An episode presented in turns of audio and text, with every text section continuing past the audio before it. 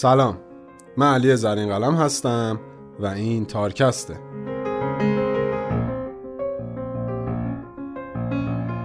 تارکست پادکست فارسیه که من در اون سعی می‌کنم تا جایی که در توانم هست بیطرفانه به روایت جریانهای جذاب تاریخ معاصر جهان بپردازم.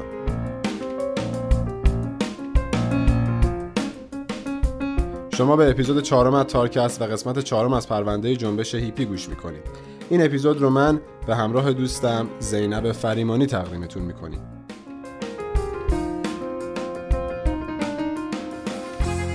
در اپیزود قبلی به روایت دوره همی قبایل یا همون رویداد 14 ژانویه که به عقیده بسیاری از دستندرکاران جنبش لحظه تولد جنبش ایپی شناخته میشه پرداختیم و توضیح دادیم که در واقع منظور از این قبیله ها چی بود و این قبیله ها چه کسانی بودند.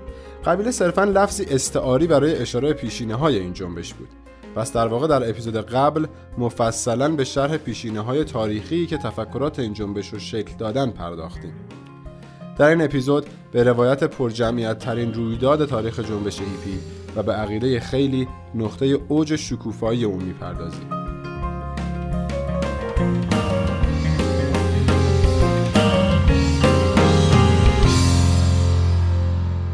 این اپیزود در سوم شهریور ماه 1399 منتشر میشه. محتوایی که تو این اپیزود بهش پرداختیم اصلا مناسب کودکان نیست.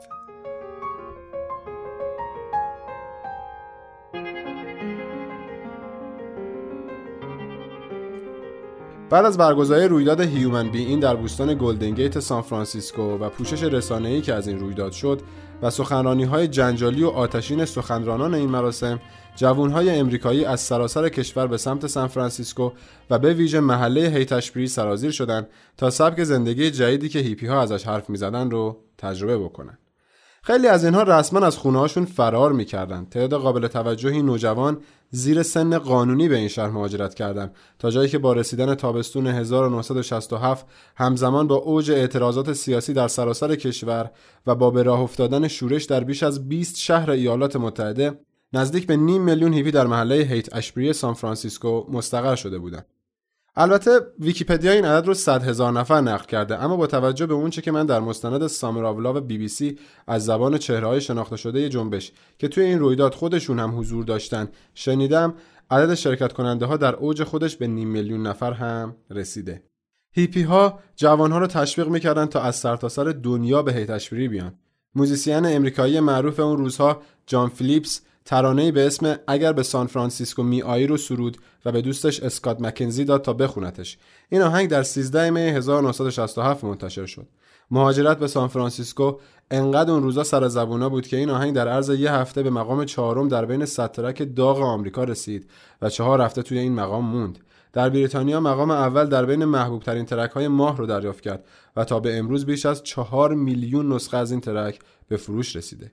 هیتشبری سان فرانسیسکو رسما تبدیل به یک پایلوت برای جنبش هیپی شده بود. نیم میلیون هیپی که به کوچه و خیابونهای این محله سرازیر شده بودند داشتن سبک جدیدی از زندگی که بر اساس ارزشها و تفکراتشون خلق کرده بودند رو تمرین می‌کردن اما برای درک بهتر اینکه چطور همچین واقعی اصلا اتفاق افتاد و چرا از همه جا در سان فرانسیسکو و اصلا چرا در محله هیتشبری بهتره که یک فلشبک کوتاهی بزنیم و یک نگاهی به تحولات این شهر و این محله در سالهای قبل از تابستان عشق بندازیم.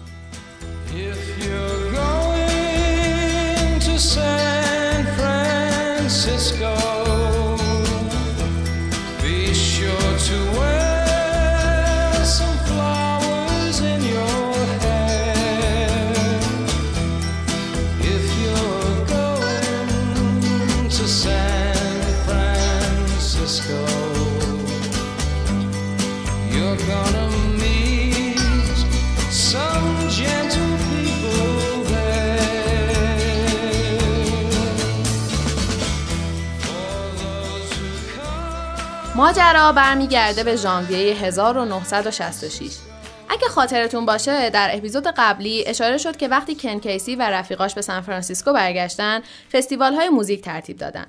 توی این فستیوال ها به قول خودشون تستای اسید هم انجام می‌شد.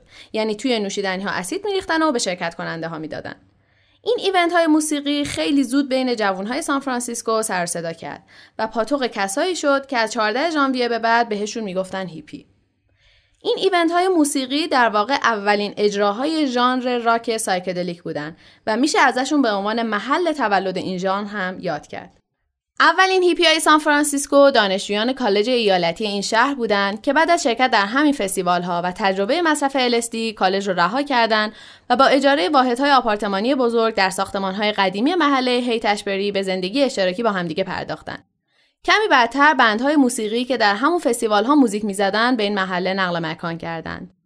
بندهایی مثل The Grateful Dead، Jefferson Airplane و The Big Brother and the Holding Company و 5 تا بند معروف دیگه.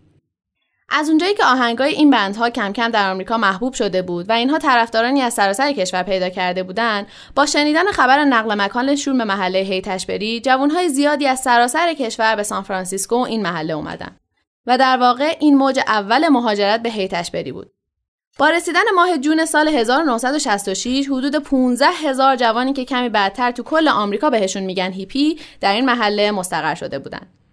با جمع شدن 15 هزار هیپی و گروه های جنجالی موسیقی اون روزها در محله هیت‌اشبری بدیهی بود که خیلی از رفتارهای هیپی ها جلب توجه کنه.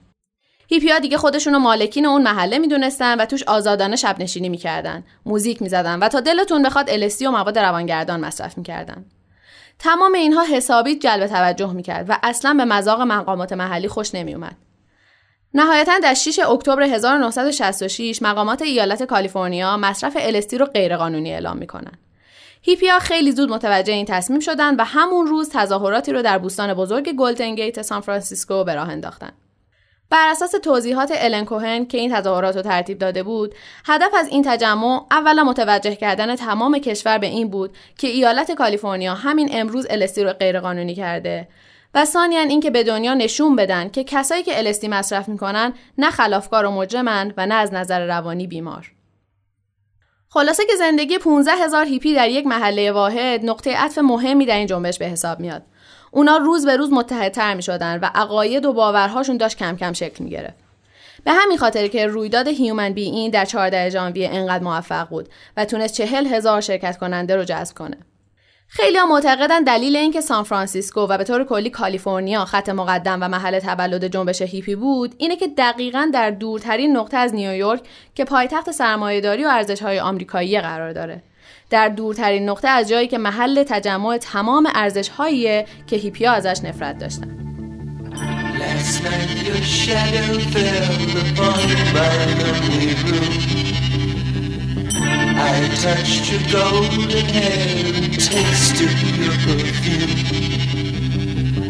Your eyes were filled with love the way they used to be. Your gentle hand reached out to comfort me.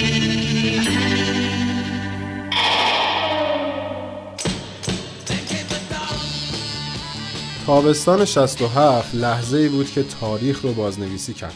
پسران طبیعت، جویندگان حقیقت و سیاسیون در محله هیتشبری سان فرانسیسکو با همدیگه ادغام شدند تا نوع تازه ای از بودن رو شکل بدن. هیپی متولد شده بود. عشق آزاد، الستی و روانگردان های مجانی و تفکر آزاد ارزش های اصلی این انقلابیون فرهنگی بودند. اما با همه این اوصاف به محض اینکه مهمونی شروع شد، فروپاشی هم شروع شد. تابستان عشق تنها برای چند ماه جذاب ولی کوتاه دووم آورد اما با این وجود بزرگترین تحول فرهنگی تاریخ رو هم رقم زد.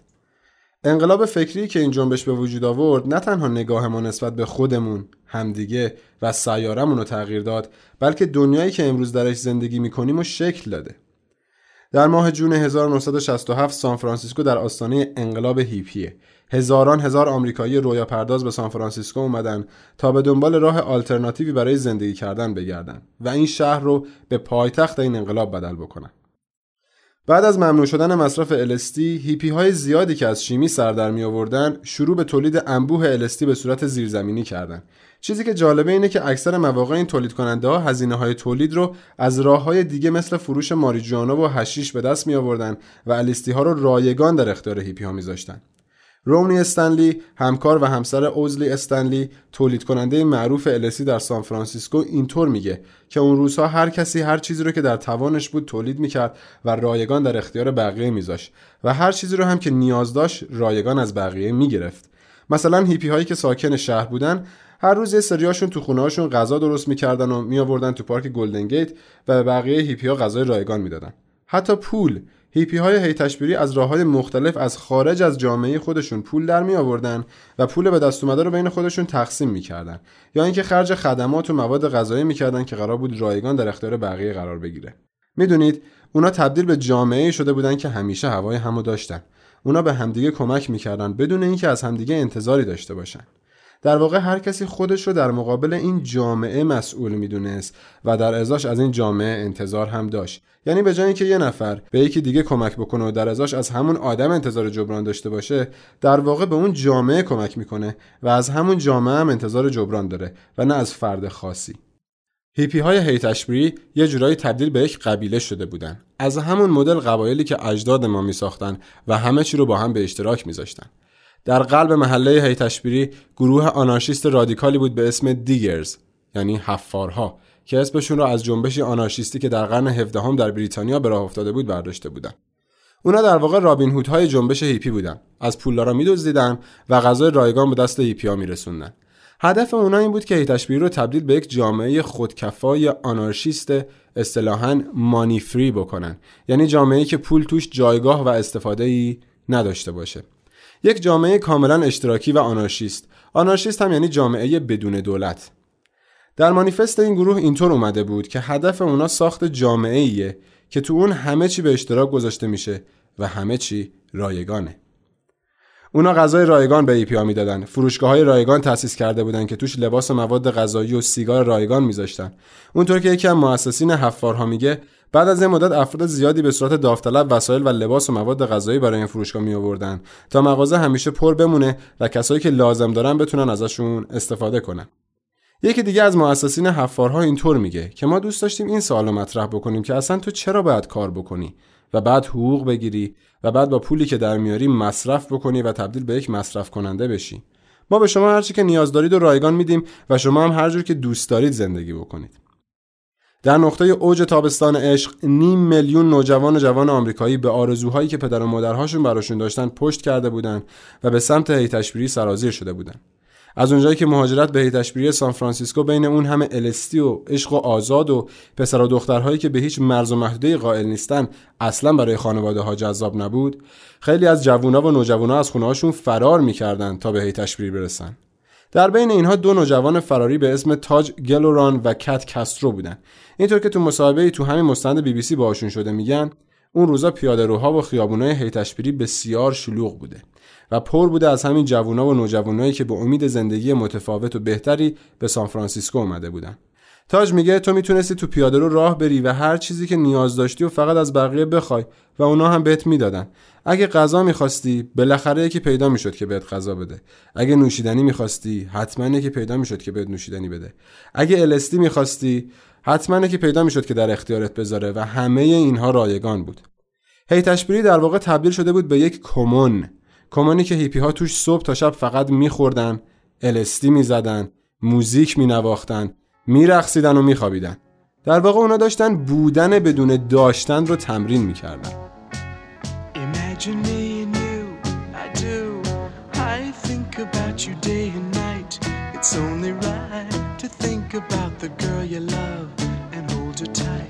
So happy together.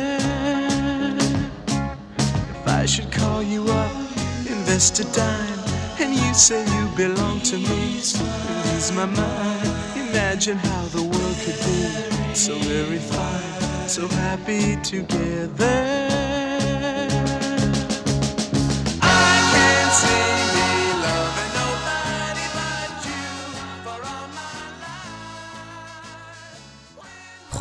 تا الان همه چی خیلی گل و بلبل به نظر می‌رسه دیگه نه شاید خیلی هاتون از جمله خود من تا اینجای کار صد بار تو ذهنمون گفتیم خوش به حالشون چه حالی می‌کردن. اگه اونا زندگی می‌کردن پس اینی که ما الان می‌کنیم چیه؟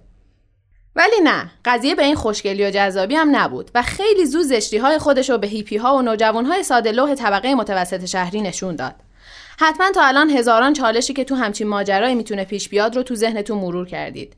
جا داره بهتون بگم احتمالا هر چالشی که تا اینجا بهش فکر کردید توی تابستون عشق اتفاق افتاده. هیتشبری پر شده بود از نوجوانای زیر سن قانونی، بچه های 15 16 ساله، بچههایی که هیچ ایده ای راجع به مسئولیت های زندگی نداشتن. نمی‌دونستن حتی چجوری شکم خودشون رو سیر کنن.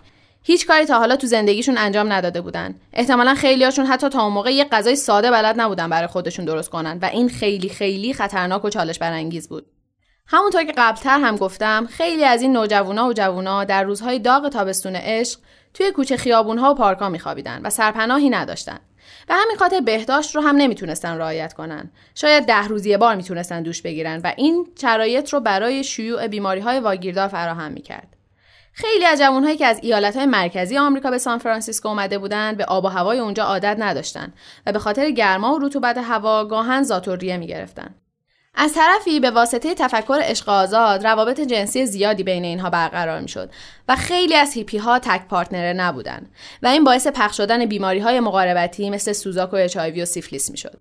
گروه حفارها یک کلینیک رایگان هم توی محله ساخته بودن ولی مسئله بهداشت و بیماری هایی که بین اینها پخش می‌شد خیلی زود از ظرفیت و کنترل اون کلینیک کوچیک خارج شد اینطور که مدیر این کلینیک میگه اونا تا روزی 250 مریض رو رایگان ویزیت می‌کردن بدون اینکه دولت دلاری بهشون کمک بکنه.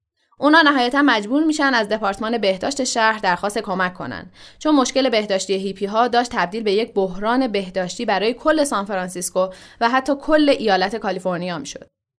از طرف دیگه جوانهای ساده‌لوح از همه جا بیخبری که روزای داغ تابستون 67 و تو کوچه پس کوچه های هیت‌اشبری زندگی می‌کردن طعمه راحت خلافکارایی می‌شدن که برای صلح و عشق به سان فرانسیسکو نیومده بودن. قبل هر چیز اجازه بدید من یه توضیح مختصری راجع به تفاوت روانگردان ها با مواد مخدر سنگین و مخرب بهتون بدم.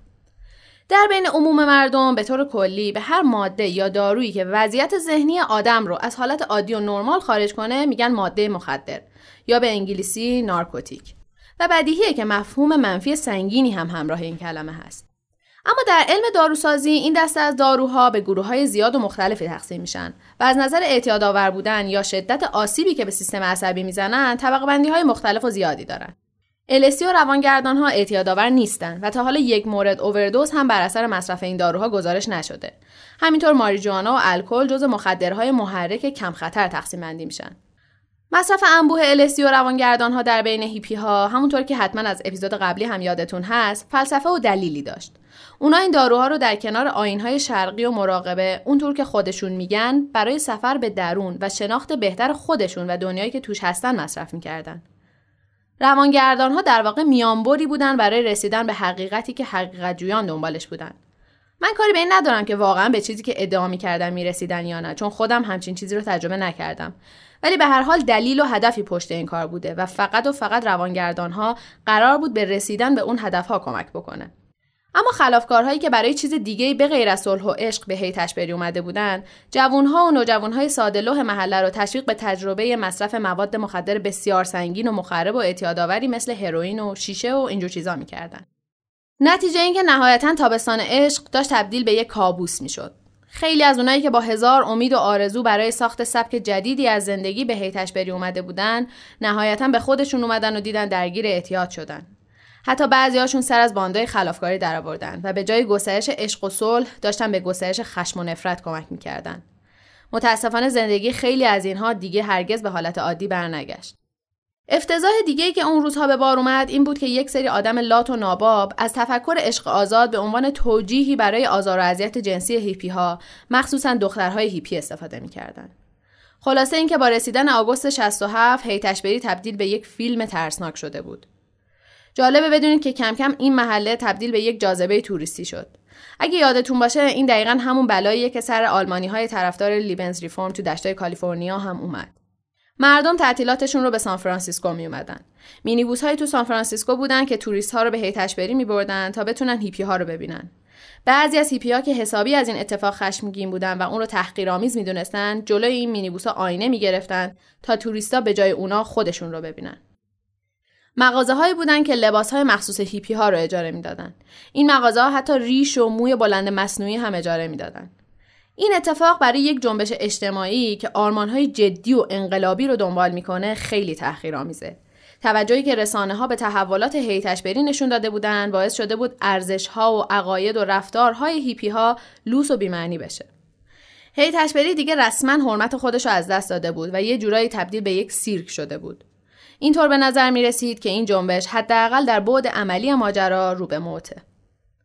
در اکتبر 1967 درست چهار ماه بعد از شروع تابستون عشق جامعه هیتشبری پذیرفته بود که تلاشش برای تبدیل شدن به یک کمون آنارشیست با شکست مواجه شده و داره تبدیل به یک فاجعه میشه.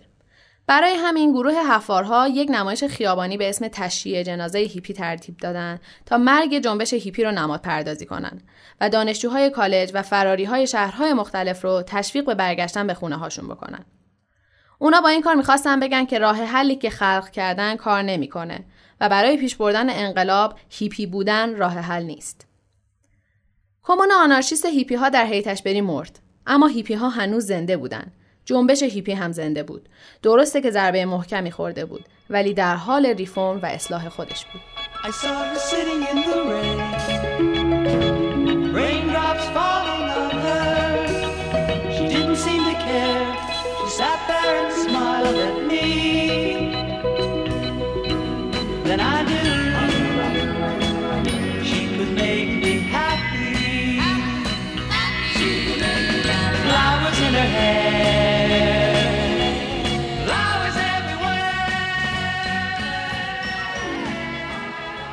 این نمایش خیابانی حیرت آور و دراماتیکی که حفارا را انداختن توجه دو فعال سیاسی چپ نو رو به خودش جلب کرد.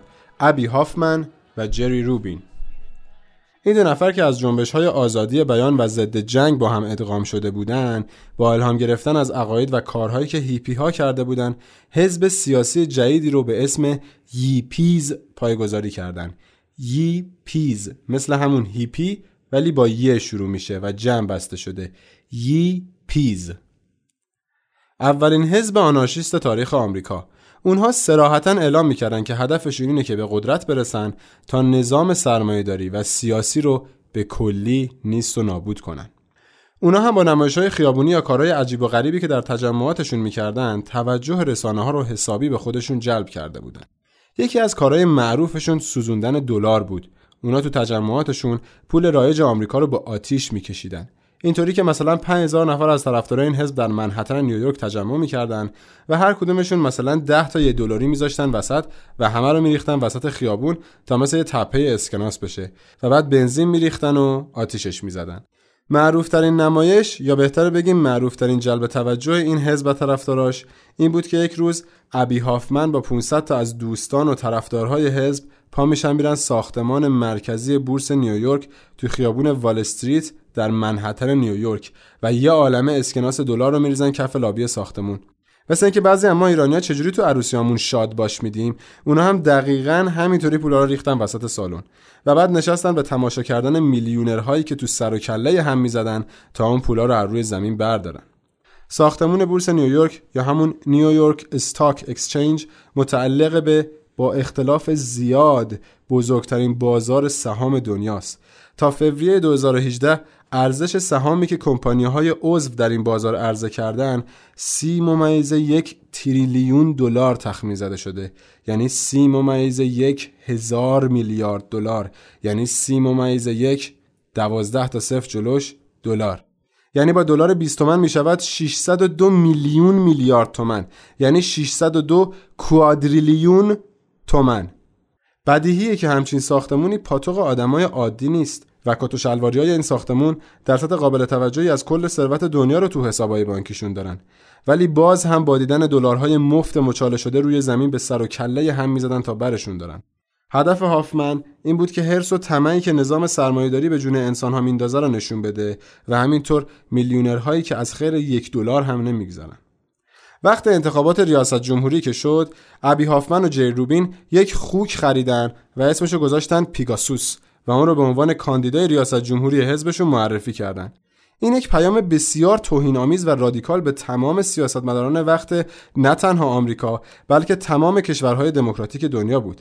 ابی هافمن سراحتا سیاستمدارها رو تهدید می‌کرد و می‌گفت روزهای شما رو به پایانه و انقلاب در حال پیروزیه. ییپیز در حال پیروزیه. با حمایت چهرههای تاثیرگذار بین هیپی ها همچون آلن گینزبرگ و جان لنون ابی هافمن به یکی از کاریزماتیک ترین رهبران انقلاب تبدیل شده بود.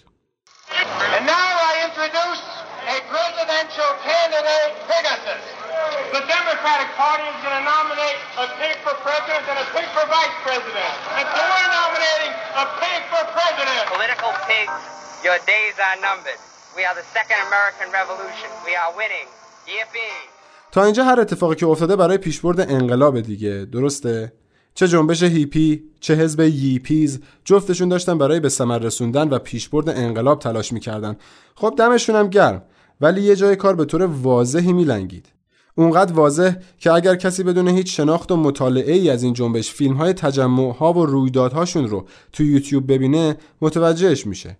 انقلاب داشت توسط مردان سفید پوست رهبری می‌شد. انقلابی که به جنگ با تمام ارزش های سرمایهداری برخواسته بود از جوانهای تشکیل شده بود که توی خانواده های سکسیست و نجات پرستی بزرگ شده بودند که دقیقا همین نظام سرمایهداری منفور تربیتشون کرده بود. برای همین خواسته یا ناخواسته جریان انقلاب و جنبش هیپی هم از این قاعده مستثنا نشده بود. رهبران هیپی ها و ییپیز و رهبران تمام انقلابیون مردان سفید پوست بودند. نه خبری از خانوم ها بود و نه خبری از سیاه پوستان. روبین مورگان که ابتدا با جنبش هیپی سان فرانسیسکو همراه بوده و بعد از تشییع جنازه هیپی به حزب ییپیز پیوسته اینطور میگه که اون روزا چه در فعالیت های حزبی و چه در زندگی اشتراکی در هیت اشبری تمام کاری که به زنها داده می‌شد این بود که برای بقیه ماریجوانا roll کنن یا اینکه قهوه درست کنن یا آشپزی کنن. و وقتی من یک بار اعتراض کردم و گفتم چرا از هوش و استعداد خانوم ها هم برای کمک به انقلاب استفاده نمی کنید به من گفتن که تو یک ضد انقلابی و از اون به بعد دیگه هیچ ماریجوانایی هم به من ندادن که براشون رول کنم روبین مورگان بعد از این اتفاق یک گروه تئاتر خیابونی تشکیل میده و تلاش می‌کنه که خانوم های انقلاب رو با خودش همراه و صدای مستقلی برای اونها ایجاد بکنه. این قسمتی که راجع به ایراد انقلاب و هیپی ها و ییپیز توضیح دادم شاید خیلی مربوط به بحث این پرونده نبود. ولی ترجیح دادم توی این اپیزود مختصر بهش بپردازم که این نکته رو بگم. که میشه گفت به واسطه این اشکال غیر قابل انکار جنبش هیپی جنبش فمینیزم هم به طور خیلی جدیتری فعالیت خودش رو ادامه داد و این نقص بزرگ در جریان انقلاب به جنبش فمینیزم قدرت دوچندان داد. قدرتی که تا به امروز هم میشه تاثیراتش رو دید. بگذاریم. برگردیم به داستان انقلاب ییپیز تنها حزب سیاسی انقلاب طلب اون روزهای آمریکا نبود. یکی دیگر قدرتمندترین احزاب انقلاب طلب اون روزها حزب بلک پنترز بود. یک حزب مارکسیست لنینیست مسلح که تمام اعضاش سیاه پوست بودند و هم خواستار برابری و عدالت برای سیاه پوستان و هم انقلاب و تغییر نظام فعلی بودند. در زمستان سال 68 ییپیز و بلک پنترز با همدیگه متحد شدند و یک فستیوال راک رایگان سه روزه رو در شیکاگو. درست همزمان با گرد همایی بزرگ اعضای حزب دموکرات آمریکا در این شهر ترتیب دادند. این اتحاد یکی از مهمترین اتفاقات در جریان انقلاب بود. چون همونطور که گفتم انقلاب داشت توسط مردان سفید پوست هدایت می شد و با این اتحاد نقش سیاه پوستان هم پررنگتر شد. اونها از گروه های زیادی دعوت به شرکت در این مراسم کردند ولی نهایتا فقط گروه MC5 بود که روی صحنه اومد. گروه MC5 به جرأت سیاسی ترین و رکترین بند راک اون روزهای آمریکا بود. هزاران هیپی توی این فستیوال شرکت کردند. از اونجایی که این فستیوال مصادف شده بود با روزهای گرد همایی دموکرات ها علاوه بر هیپی ها فعالین سیاسی و گروه های سیاسی معترض زیاد دیگه هم توی اون سه روز در شیکاگو حضور داشتند. فضای شیکاگو بسیار متشنج بود و هر روز بعد از پایان فستیوال شهر به معنای واقعی کلمه درگیر شورش می‌شد. شورش شیکاگو نقطه عطفی در روند انقلاب بود.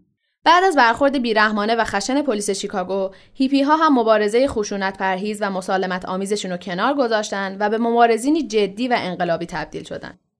بعد از شورش شیکاگو از دل هیپی ها گروه های مسلحانه به وجود اومد که میشه از Weatherman Underground به عنوان مهمترینشون یاد کرد. دقت کنید هیپی ها اصلا سیاسی نبودن. فعالین سیاسی داستانشون فرق می‌کرد. ییپیز و بلک پنترز کلا از اول هم فعالیت سیاسی می‌کردن ولی هیپی ها دنبال زندگی اشتراکی و عشق آزاد و صلح و صفا و اینجور چیزا بودن. حالا برای رسیدن به همین ها مجبور شده بودن که اسلحه دست بگیرن.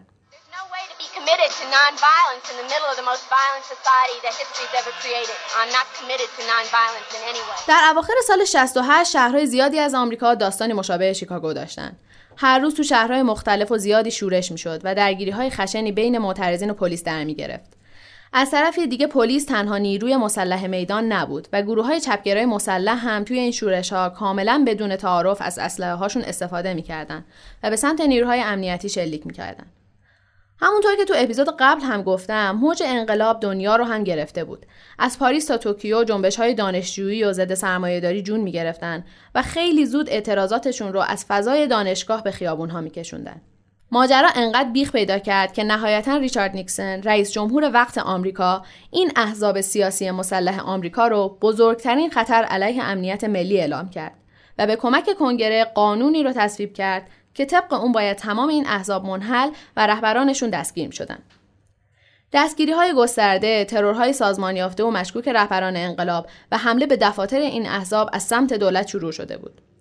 مردم عکس رهبرانی که توسط دولت تحت تعقیب بودن رو به پنجره های خونشون می‌زدن و زیرش می نوشتن ما می‌تونیم به شما پناه بدیم تا هر وقت دلتون بخواد می‌تونید پیش ما زندگی کنید. با این وجود فضای به وجود اومده فعالین سیاسی رو حسابی ترسونده بود و خیلی از این رهبرها از کشور فرار کردند یا داخل خود آمریکا فراری بودند. میشه گفت نهایتا این برخورد چکشی دولت انقلابیون رادیکال و هیپی های مسلح رو وادار به عقب نشینی کرد و آرامش نسبی دوباره به شهرهای آمریکا برگشته بود. فعالین رادیکال سیاسی تقریبا کنترل و ساکت شده بودند اما هیپی ها همچنان تو شهرهای آمریکا بودند و دنبال راه جدیدی برای عملی کردن عقایدشون میگشتند.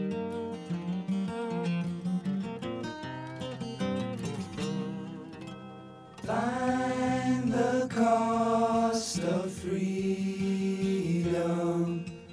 Buried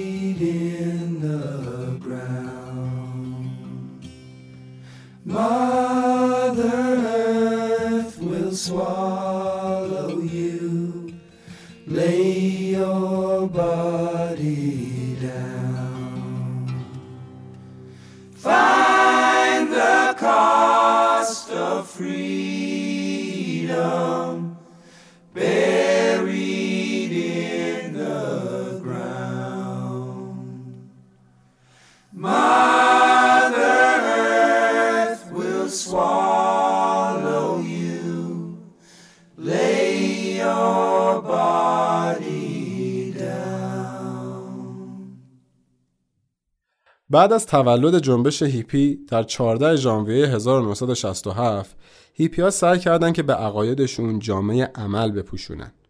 بزرگترین و تو چشمترین گروه از هیپی ها تصمیم گرفتن این کار رو با تشکیل یک کمون آنارشیست تو محله‌ای در قلب شهر سانفرانسیسکو انجام بدن و احتمالا قصد داشتن به مرور زمان قلمرو این کمون رو هم افزایش بدن و کل شهر سانفرانسیسکو رو تبدیل به مدینه فاضلشون بکنن که همونطور که توضیح دادم این کار با شکست مواجه شد. اما هیپی های هیت اشبری تنها هیپی های آمریکا نبودن. جنبش هیپی به نیویورک، شیکاگو، واشنگتن و اکثر شهرهای بزرگ آمریکا رسیده بود و حضورش حس می‌شد. میلیون ها هیپی در سراسر آمریکا زندگی می‌کردن و هر کدومشون به نوعی تلاش می‌کردن عقایدشون رو عملی بکنن. بعضی از اینها به این نتیجه رسیده بودند که برای عملی کردن عقایدی چون عشق آزاد، صلح با طبیعت، زندگی اشتراکی، گیاهخواری و مسائلی از این قبیل باید زندگی شهری رو رها کرد. برای همین اونها شروع به ساخت کمونهایی در دشتها و جنگلهای ایالات متحده کرده بودند. معمولا یه تعداد زیادی با هم جمع می شدن و پول میذاشتن و یک مزرعه بزرگ می خریدن و توش به صورت کمونی زندگی می‌کردن. در واقع اونها تبدیل به یک قبیله می شدن. قبیله درست مثل قبایل انسان شکارگر خوراکجو که در اپیزود قبلی گفتم. اما خب این دسته از هیپی تا اواسط سال 69 در اقلیت بودن. ولی بعد از شکست جنبش در شهرها و سرکوب شدید انقلابیون توسط دولت خیلی زود تبدیل به اکثریت شدن. هیپیا به این نتیجه رسیده بودن که حالا که نمی‌تونیم انقلاب بکنیم خودمون خرجمون رو سوا می‌کنیم و اونجوری که دلمون می‌خواد زندگی می‌کنیم بین سالهای 66 تا 73 میلیون ها آمریکایی شروع به زندگی اشتراکی در مزارعی که در دشت‌ها و جنگل‌های آمریکا ساخته بودن کردند. خیلی از فعالین فراری سیاسی هم ترجیح می‌دادن به جای فرار به کشور دیگه به این مزرعه ها فرار بکنن. دولت هم با این کار خیلی مشکلی نداشت و براش اهمیتی نداشت که مثلا 50 تا ایپی توی یک مزرعه که توی دشت های دورافتاده کلرادوه دارن موهاشون رو بلند می‌کنن و الستی می‌زنن و روابط جنسی آزاد دارن و اینجور چیزا. خط قرمز دولت شهرهاش بود و حالا که هیپی ها از خط قرمز دولت فاصله گرفته بودن می‌تونستن در نهایت صلح و آرامش و بدون دردسر زندگی رویاییشون رو به واقعیت بدل کنن هیپی ها تو کمون هاشون خودشون لباسای خودشون رو میدوختن. با کشاورزی مواد غذایشون رو فراهم می‌کردن و تمام نیازهای اساسیشون رو باید خودشون فراهم می‌کردن. یکی از رادیکال ترین این کمون ها کمون Black Bear Ranch بود.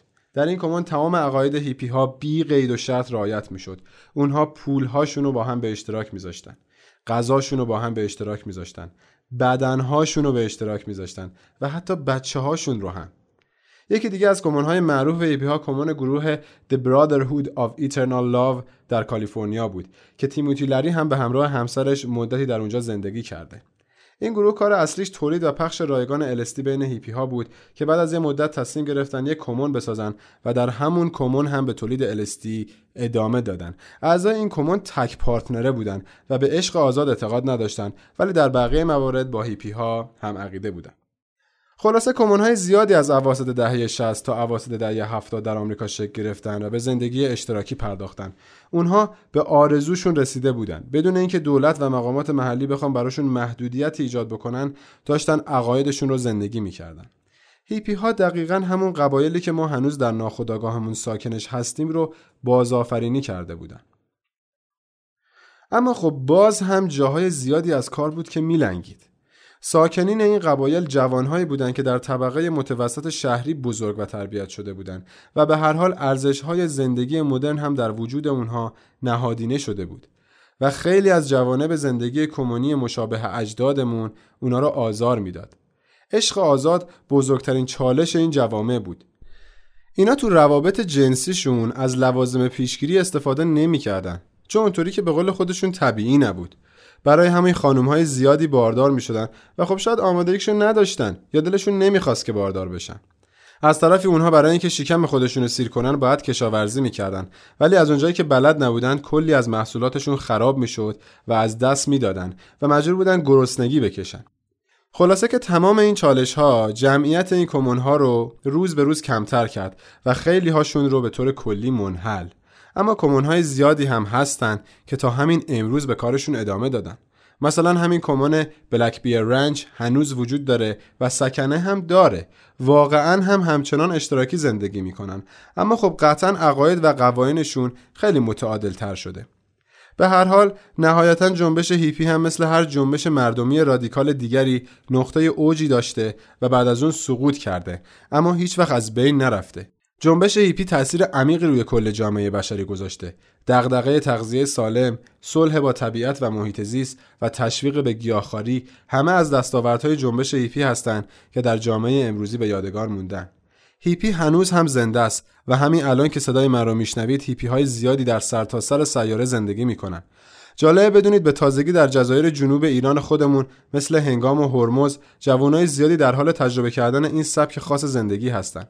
16 مارچ 2020 گاردین مقاله ای رو داخل سایتش منتشر کرد به اسم In Search of جنوب The Hippie Spirit of Iran's South. در جستجوی جنوب روح هیپی در جنوب ایران. که توی این مقاله راجع به هیپی های جنوب ایران توضیح داده و با چند تاشون هم مصاحبه کرده و از زندگیشون گفته. واقعا مقاله جالبیه. لینکش رو تو کانال تلگرام می‌ذارم. اگه دوست داشتید بخونید. خلاصه که جنبش هیپی تموم شد ولی هیپی ها هنوز هستن و تأثیراتی که این جنبش روی جامعه انسان ها گذاشته تا به امروز مشهوده.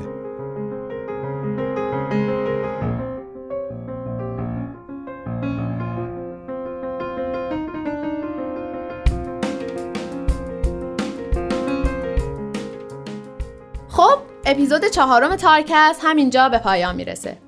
روایت جنبش هیپی تقریبا دیگه تموم شده اما هنوز یک اپیزود دیگه از این پرونده مونده که در اون به روایت ماجراهای مربوط به موزیک های این جنبش می‌پردازیم. روایت فستیوال های تاریخی چون وودستاک و Monterey Pop Festival.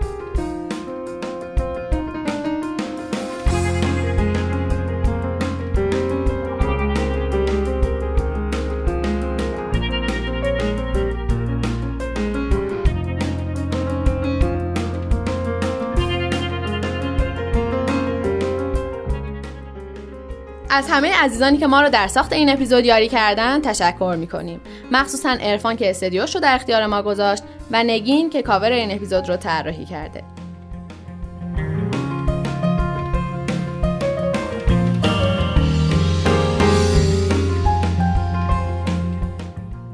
اگر از شنیدن این اپیزود لذت بردین اونو به بقیه هم پیشنهاد کنید.